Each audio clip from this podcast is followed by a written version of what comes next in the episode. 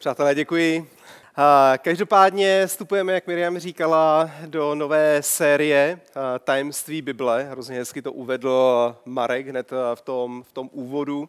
A já bych dneska rád položil úplně takový jakoby základ, takový i přehled, jak vůbec k Bibli přistupovat. Bude to z jedné části takové vyučující a z druhé části pak i takové kázání.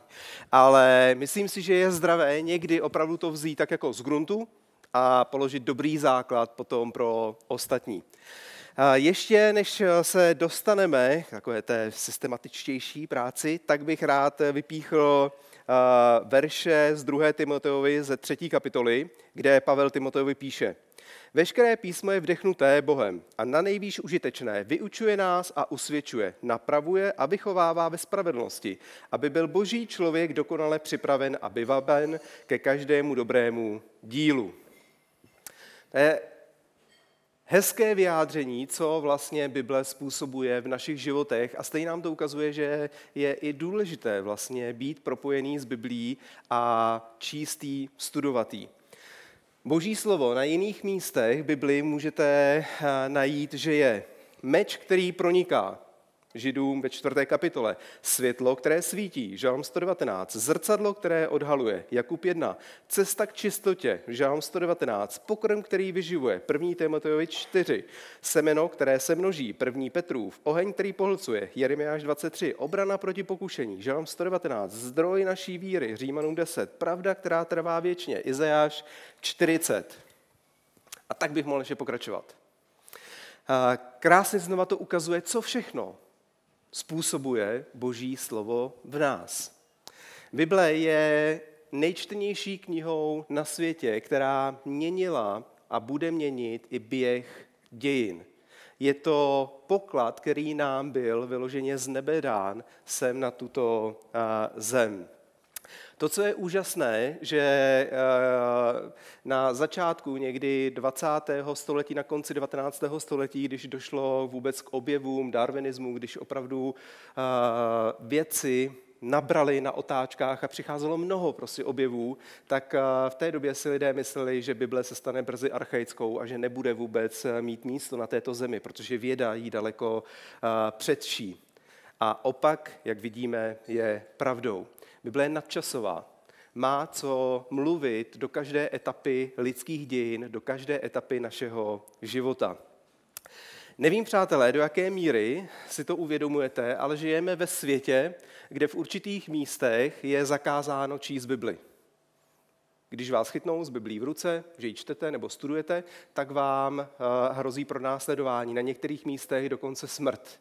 A přesto všechno se na těch místech lidé setkávají, čtou si Bibli, studují Bibli, protože vnímají, jaký je to poklad, že když čtete Bibli v propojení s Duchem Svatým, jak si budeme dál říkat, tak se prostě dějou věci, které jinak bez Bible možné nejsou. A když to srovnáme s námi, žijeme ve světě, žijeme v zemi, která je svobodná, a přesto všechno mnoho lidí vůbec Bibli nebere, nezajímá se o ní. Proč se o ní nezajímá? Protože v tom úplně jednoduchým příkladu je, že samozřejmě nevěří v Boha. A jak už jsem říkal, Bible je pro ně prostě archaická kniha, která patří někam možná do přihrádky babičce anebo do antikvariátu, ale rozhodně ne prostě na soudobou moderní četbu. Jiní zase si říkají, přeci jenom je to Bible, jedna z nejčtenějších knih, měl bych ji aspoň jednou za život přečíst. A tak začnou. A každý z vás, kdo jste začali číst Bibli, a já jsem začal, moje první Bible, když jsem uvěřil, byla Bible kralická, tak velmi rychle zjistíte, že to není vůbec žádná sranda.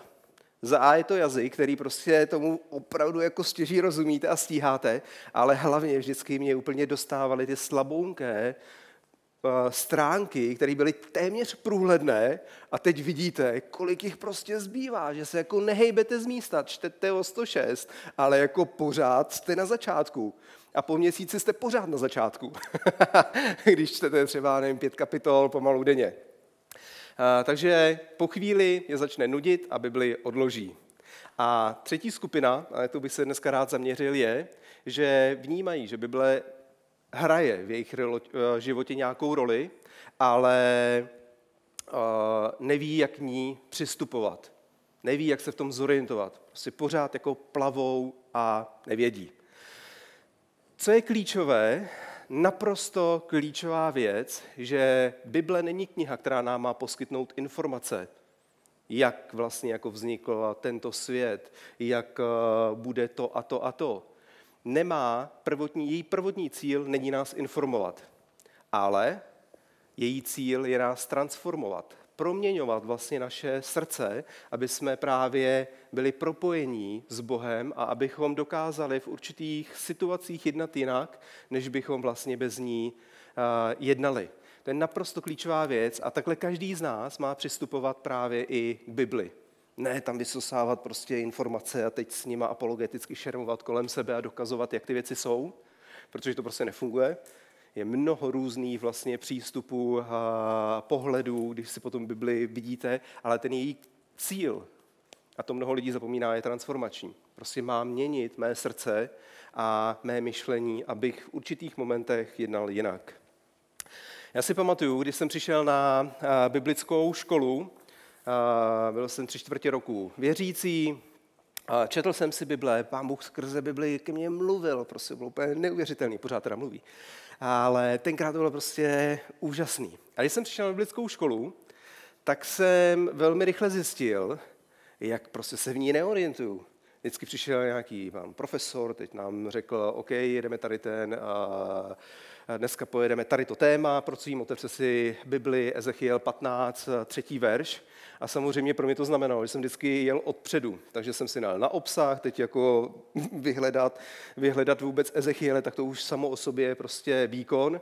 Vyhledal jsem si stránku, na který vlastně začíná Ezechiel, nalistoval jsem, přijel jsem na tu danou kapitolu a v ten moment vždycky ten vyučující řekl, dobře, tak otevřeme si teď, já nevím, 1. Korinským, 3. kapitola a tedy.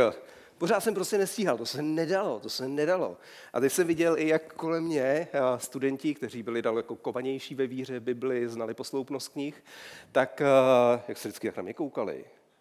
Říkali si, co to je tady za materiál, ten přišel určitě z Prahy.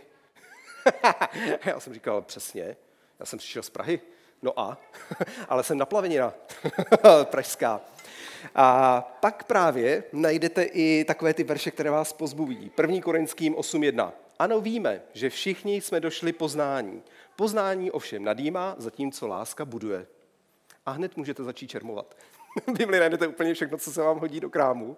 A to jsem přesně si i říkal pro ně. Já mám lásku. Mě žádné poznání nenadýmá. A měl jsem to prostě vyřešený a samozřejmě zahřál to mé ego. Takže základem Bible, to, co je cíl, není informovat, ale transformovat.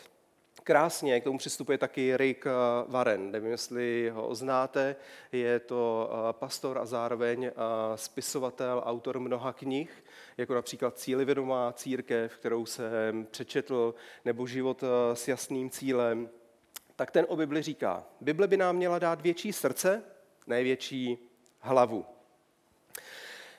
V Jakubovi v 1. kapitole 22. verši Kuba říká, tím slovem je ale potřeba se řídit. Nenamlouvejte si, že mu stačí naslouchat. A to je druhá klíčová věc v rámci Bible.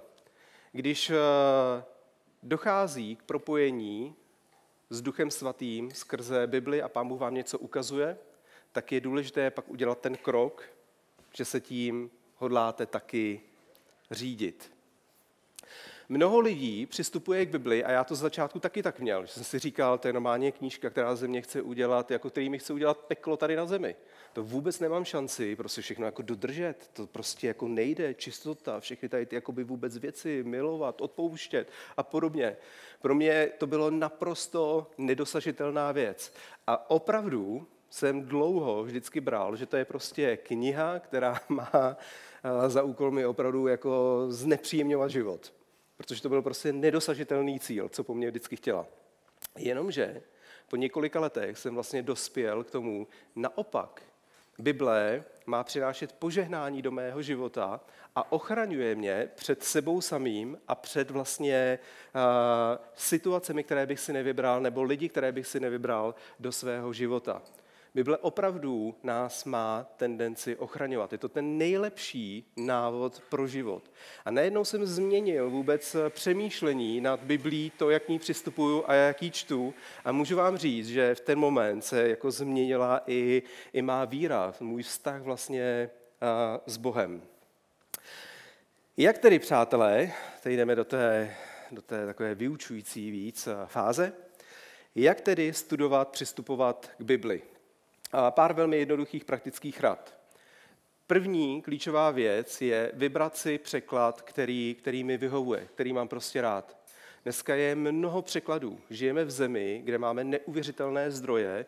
Máte ekumenický překlad, máte studijní překlad, Bible 21, Kralická Bible, Nová Bible Kralická, Slovo na cestu. Máte prostě mnoho různých takových těch, teď jsem vzal ten hlavní proud vůbec překladů, pak je roháčků překlad a další a další. Vyberte si překlad, který vám nejvíce vyhovuje. Druhá věc, vyberte si čas, místo a plán studia. Někomu víc vyhovuje číst si Bibli po ránu, někomu zase víc večer. Někdo si třeba pustí audio verzi Bible, když jede cestou do práce. Vyberte si čas a místo, které vám vyhovuje. Ohledně plánu, tak o tom budu mluvit za chvíli. Třetí věc, porozumějte kontextu. To je pro mnoho z nás klíčová věc. Máme tendence vytrhávat určité pasáže z Bible a jimi se vlastně řídit, aniž bychom rozuměli širšímu kontextu. Vždycky je klíčové, za chvíli taky na to budu mluvit, si říct, kdo to psal, komu to psal a jaký je účel té knihy, popřípadě jaký je žánr. Čtvrtá věc, čtěte pomalu a klaďte si otázky. Nevím, jestli čtete právě Bible s otázkami. Je to hrozně dobrá, zajímavá věc. Co ten daný kontext říká vlastně o Bohu, co říká o mně, jak to, Bože, můžu jakoby vztáhnout ke svému života, jak skrze to chceš promlouvat do mého života. A pátá, poslední, modlete se, abyste byli v propojení s Duchem Svatým. Protože když čtete Bibli jenom mechanicky, bez Ducha Svatého, tak je to opravdu mnohdy jako kniha. Ale když to čtete v propojení s Duchem Svatým, ten text vám začne najednou ožívat. Najednou se nabaluje vlastně maso, najednou vám začnou naskakovat jiný pasáže, dochází k propojování věcí a Bible dostává úplně jiný rozměr.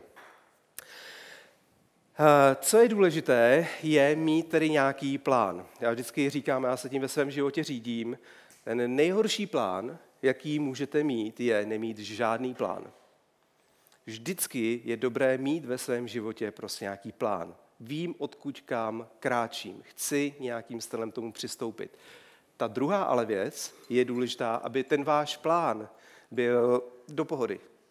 Netlačit prostě na pilu, nejet na výkon. Někdy budete číst Bibli, já nevím, 15 minut, jindy 30 minut, jindy třeba hodinu, protože vás zaujme nějaký pasáž a začnete si to propojovat. Takže to je pro mě klíčový, mít určitý plán a takhle k tomu i přistupovat. Rád bych se teď podíval na určité, jak ještě jinak, jakoby přistupovat k Bibli právě v rámci určitých plánů.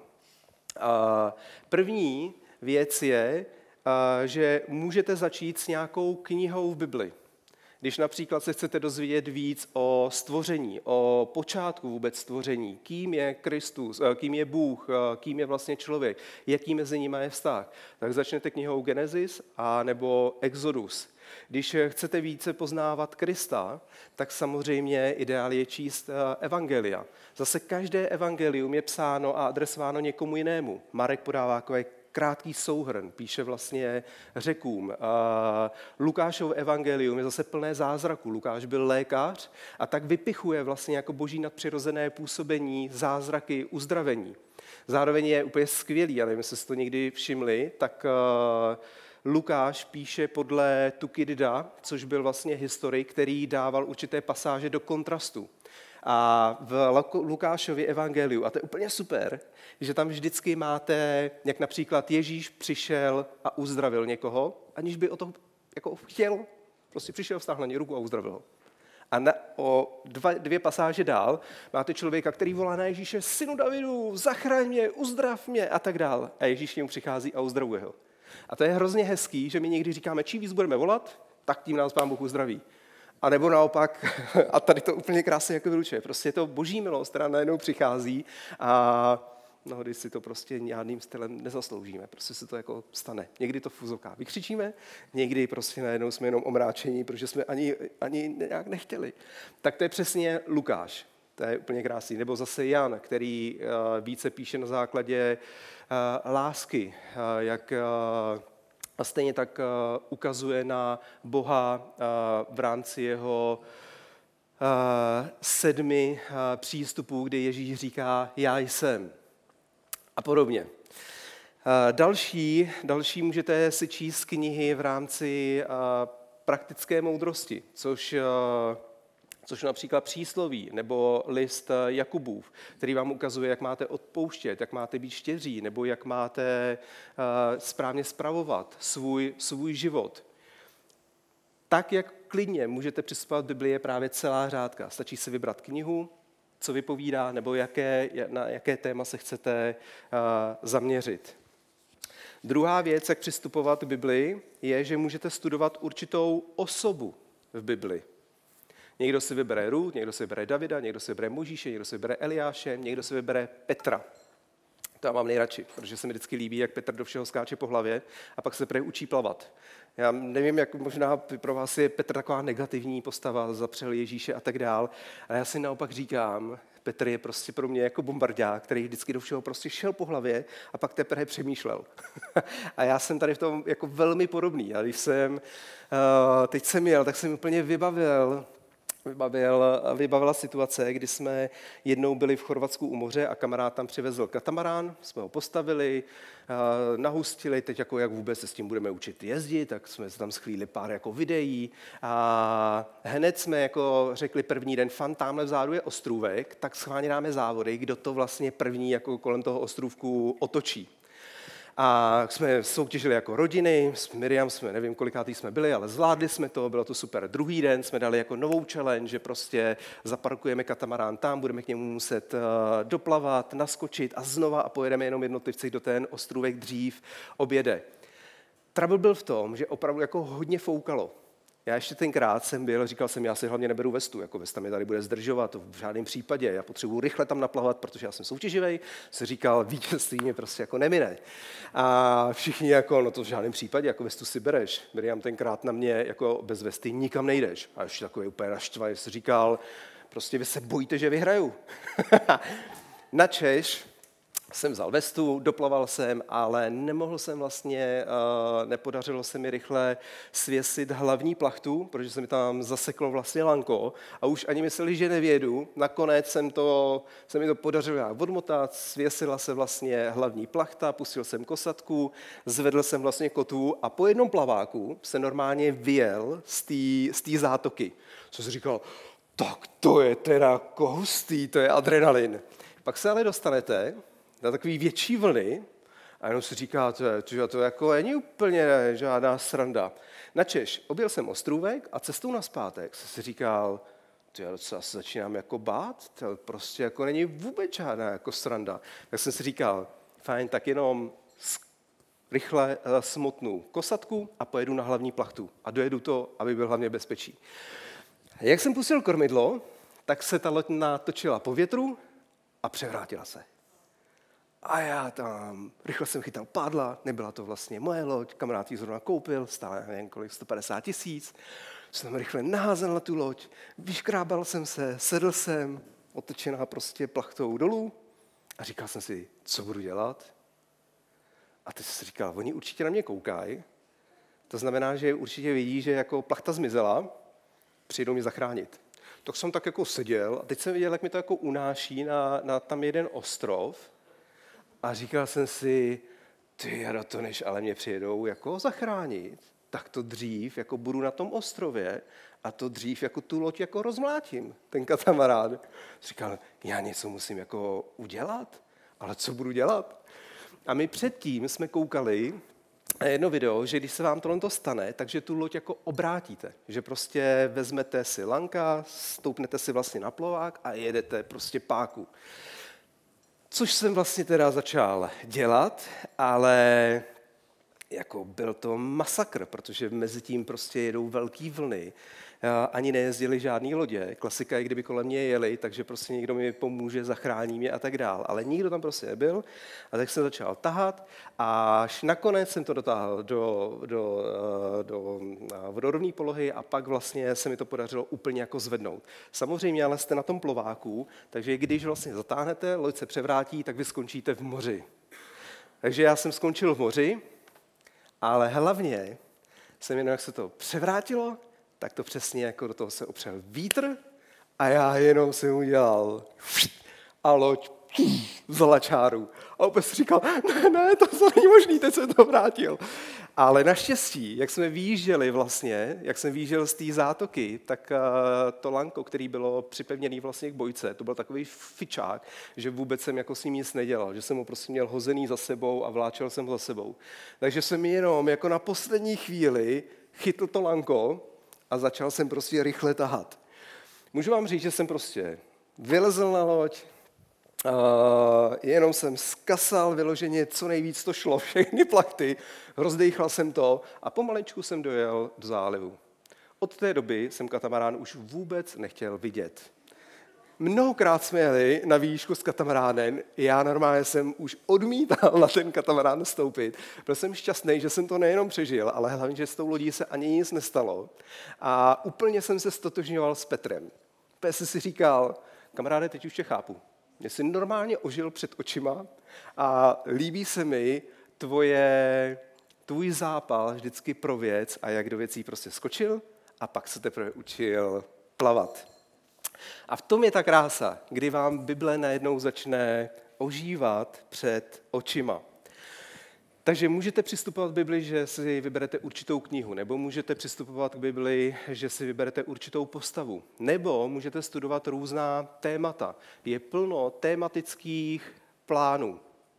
Například na chtíč versus sexuální integrita, štědrost versus konzum, uzdravení versus nemoci, zákonnictví versus milost. Ty plány jsou skvělý a mnohokrát to taky používám, abych si udělal nějaký obecný vůbec přehled, co Bible říká na tady to téma. Čtvrtým a posledním, a to je jako výzva, je takzvaný roční plán, kdy je nám to všem jasné, jak přečíst Bibli za celý rok. To je docela už jako na výkon, to musím přiznat, já jsem to četl, ale dávám to určitý skvělý nadhled nad kompletně celou vlastně jakoby Biblí. Najednou zjistíte daleko větší jakoby propojení a tak dál. Doporučuji jednou za čas si opravdu vzít roční plán a kousnout se a dodržet to. Je to super, ale je to hodně na výkon. Rád bych se teď podíval do kontextu. Když máte Bibli, jak porozumět správně kontextu. Říkal jsem vlastně, že vždycky je klíčové říci, kdo psal, komu to bylo psáno a jaký je účel knihy. A proto jsem si vzal i knihu Filemon, která je velmi krátká a kde se to může hrozně hezky ukázat. Kdo napsal knihu Filemon? Byl to přesně Pavel. Komu byla psána tato kniha? Filemonovi. Filemon byl bohatý a úspěšný podnikatel, kterého Pavel přivedl ke Kristu a v jehož domě se scházela církev. Pavel jde vidět, že měl k němu úctu, měl k němu i vřelý vztah. Filemon ale měl otroka Onezima, který něco prostě Filemonovi provedl, nevíme jestli přesně, ale zřejmě mu něco ukradl a utekl do Říma, kde ale pro změnu potkal Pavla, kterého taky přivedl ke Kristu. A když se tady to dáte, tak si říkáte, to jako je zajímavá story. Jo, najednou pán, otrok, konflikt, mezi nimi Pavel. A Pavel vlastně posílá Onezima nazpátek k Filemonovi a zároveň po něm posílá i tento dopis, kdy se snaží odměkčit srdce Filemona a stejně tak ukázat, jak je pro něj Onezimus drahý. Já si vždycky i rád představuju v rámci Bible určitý situace. A i v rámci třeba Onezima, tak si můžete představit, jak třeba probíhal vůbec rozhovor mezi Pavlem a Onezimem, když vlastně po nějaké době se začali bavit na téma, nebo Pavel třeba zjistil, že patří Filemonovi. A úplně si dokážu představit, tak mu říká: Onezime, jsi skvělý, jsi mi drahý v mnoha prostě věcech, nosíš tady dopisy, pečuješ o mě, opravdu vidím ten potenciál. Kamaráde, já bych si tě tady nechal všem 10, ale prostě nejde to, protože patříš Filemonovi. A teď jako křesťan musíš jednat i správně, musíš jít někdy proti proudu, a že se chceš vyhnout určitým věcem. To, že si prostě utekl, je blbý. Jestli si něco ukradl a udělal, to je taky blbý, ale musíš jít a poprosit vlastně o odpuštění. Musíš, to je nejlepší řešení ve tvém životě. Doslova mu píše potom Filemonovi. Jo, ještě na začátku. Na začátku je hrozně hezký, jak Pavel Filemonovi tak jako maže med kolem pusy. Když ptáčka chytají, hezky mu zpívají. A to je i dobrá strategie, přátelé, to vám chci taky říct. Když po někom něco chcete, je dobré ho nejdřív vychválit. A na začátku toho dopisu, tak přesně Pavel píše, jak je Filemon úžasný, jak je skvělý a že určitě odpustit Onezimovi, že to bude úplná prostě hračka. A pak mu zároveň píše: posílám ti ho zpět, jako své vlastní srdce. Chtěl jsem si ho nechat u sebe, aby mi mé vězení pro evangelium sloužil místo tebe. Vidíme, jak už jsem říkal, jak je Onesimus Pavlovi užitečný, ale zároveň vidíme i, jak ho Pavel opravdu měl rád, jak byl vzácný, jaký potenciál viděl, který Onesimus má. Dál píše: ale nechtěl jsem nic udělat bez tvého vědomí, aby tvůj dobrý skutek nebyl vynucený, ale dobrovolný.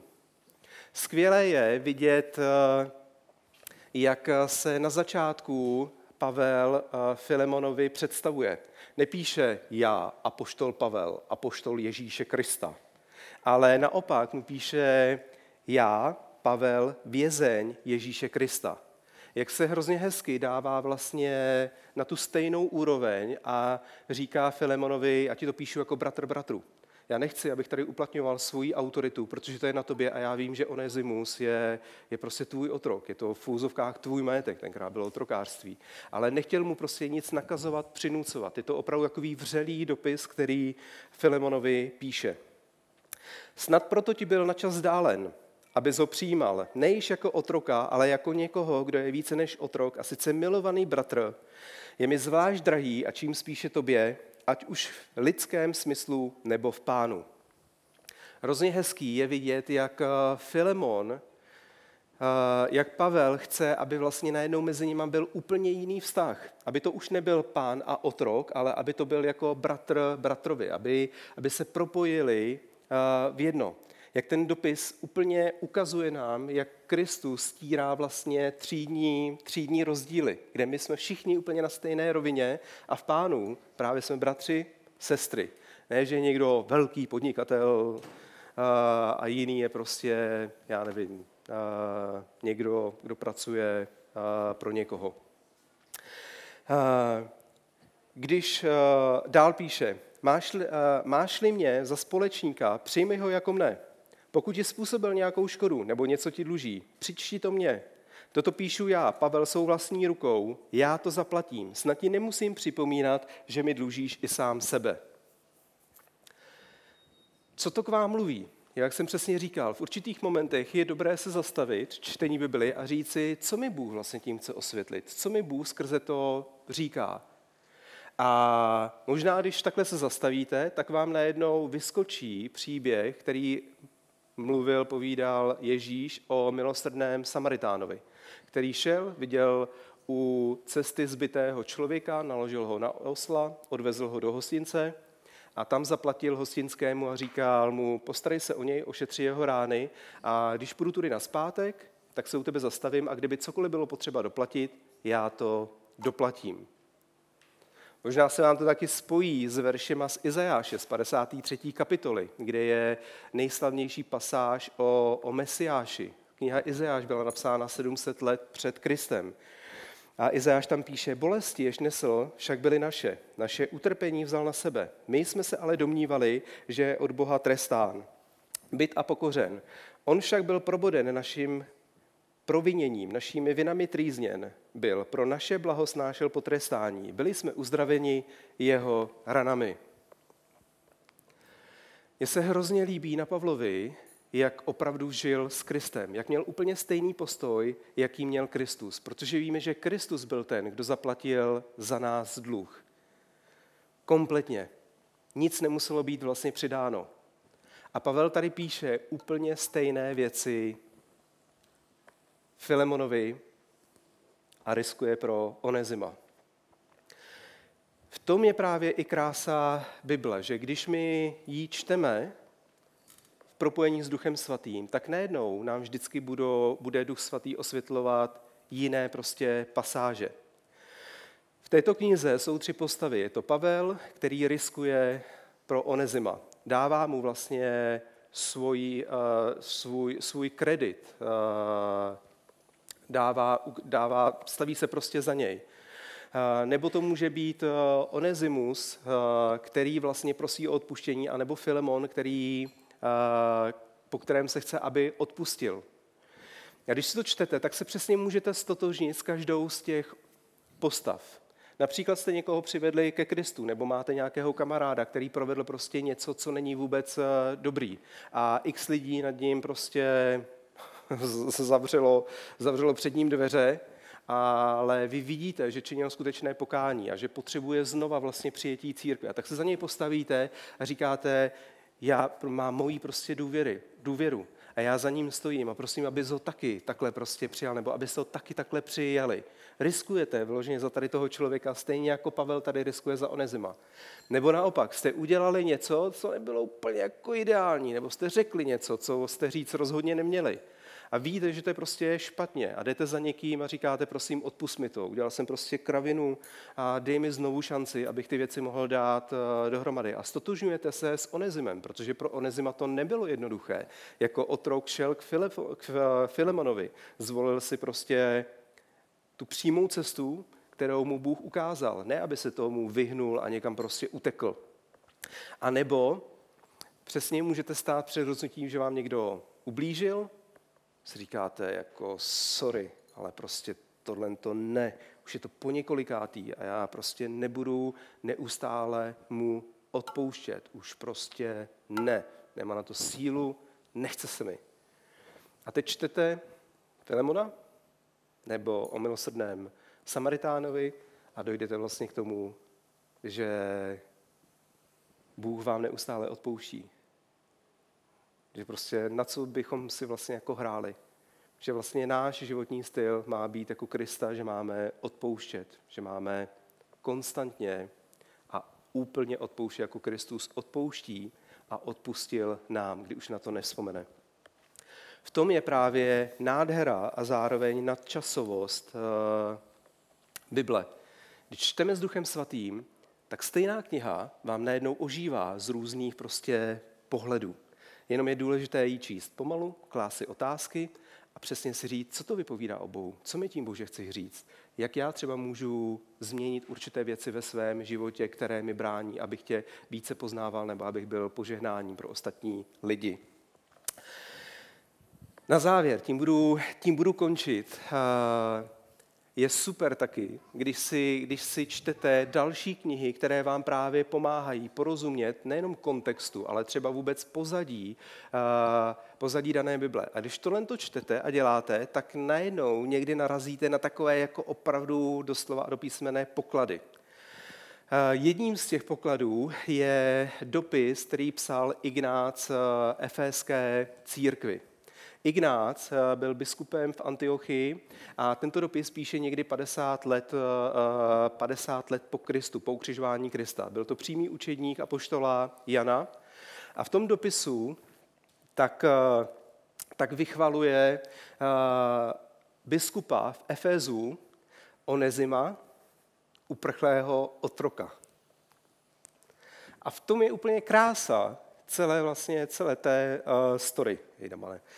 story, protože když my jednáme, jak Pán Bůh po nás chce, když naše srdce je měkké a reagujeme jinak na určité věci ve svém životě, pak my vytváříme a otevíráme prostor, do kterého Bůh může vstoupit a který má obrovský přesah.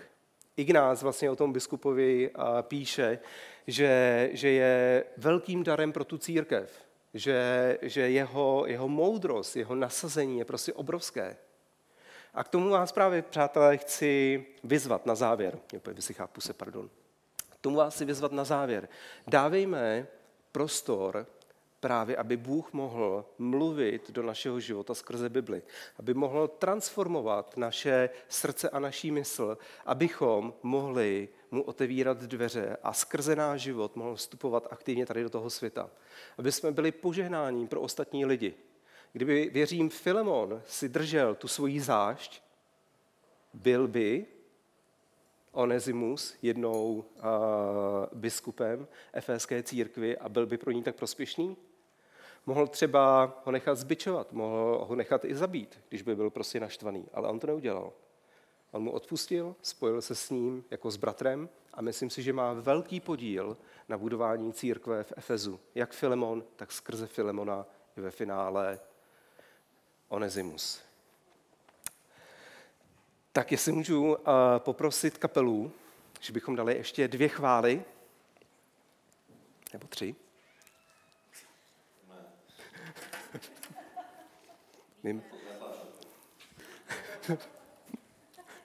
Četl jsi Bibli dneska? Nějak mi přijde, že ne, kamaráde.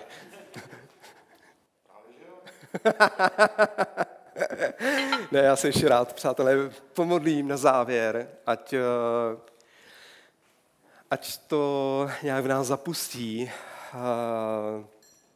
kořeny a ať třeba se znova nadechneme jinak vůbec k čtení Bible a k přístupu Bible.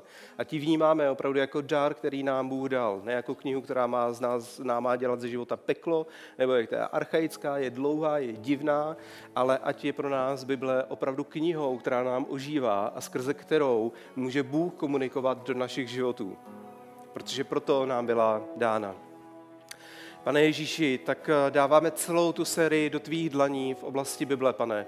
Prosím tě, ať najednou vidíme Bibli jako dar, ať ji vidíme tvýma očima, ať se z ní můžeme učit, ať můžeme skrze ní být ve spojení s tebou. Ať má opravdu ten transformační rozměr, králi, kdy naše srdce bude plné tvého života a my budeme schopni reagovat jinak. Modlím se za to, jestli máme někdo nějaké teď hradby, bariéry, které prostě jsme postavili, tak ať tvá moc Ducha Svatého a Bible pomalu boří, Pane, ať my můžeme opravdu znova přijít do té tvé náruče a přinášet tebe do jakékoliv situace v našem životě. Modlím se, ať jsme tak jako lidi tvého slova.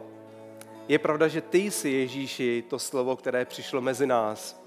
Ale stejně tak vím, že jsi říkal, že jsi nepřišel zrušit ani jedinou čárku právě z Bible, ale naopak, že jsi nám přišel ještě dát život, který skrze právě písmo, skrze tebe, skrze slovo má v nás žít, Pane.